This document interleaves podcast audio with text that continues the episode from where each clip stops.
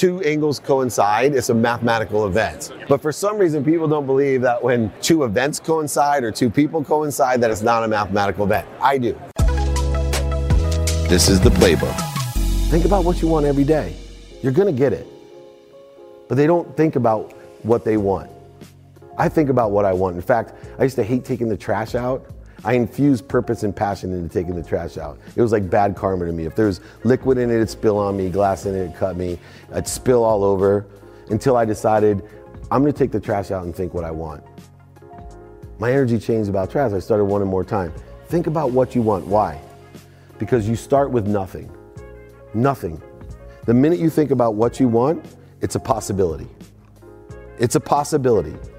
Everybody get the mathematical advantage there? Zero to a possibility? That's a mathematical delta. You gotta think what you want. Now, here's the cooler thing when you become inspired about what you want, when you're passionate about it, when you have some inspiration and you pass it through your values and you get clarity, balance, and focus on what you want and get confident about it, that's where inspiration comes from. You know your why, right? So now you have a what and a why I want it. Man, I wanna be rich. Why? I want to buy my mom a house. Right?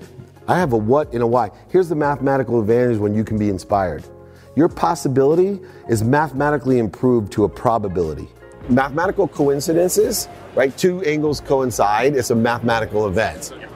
But for some reason, people don't believe that when you know two events coincide or two people coincide, that it's not a mathematical event. I do. And so I utilize my power of focus to pay attention to something, which I know draws from a field of intention that holds everything that I want. And the answer is right there. And it's just a matter of so many days, but you have to do it every day. If you want to be lucky, you have to focus in on or pay attention to what you want. Then you have to use the conscious continuum. What does that mean?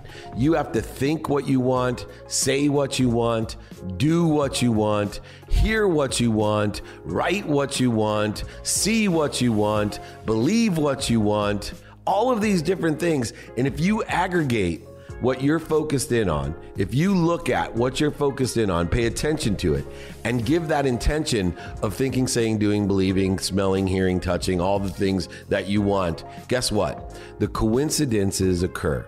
The luck of what you want appears.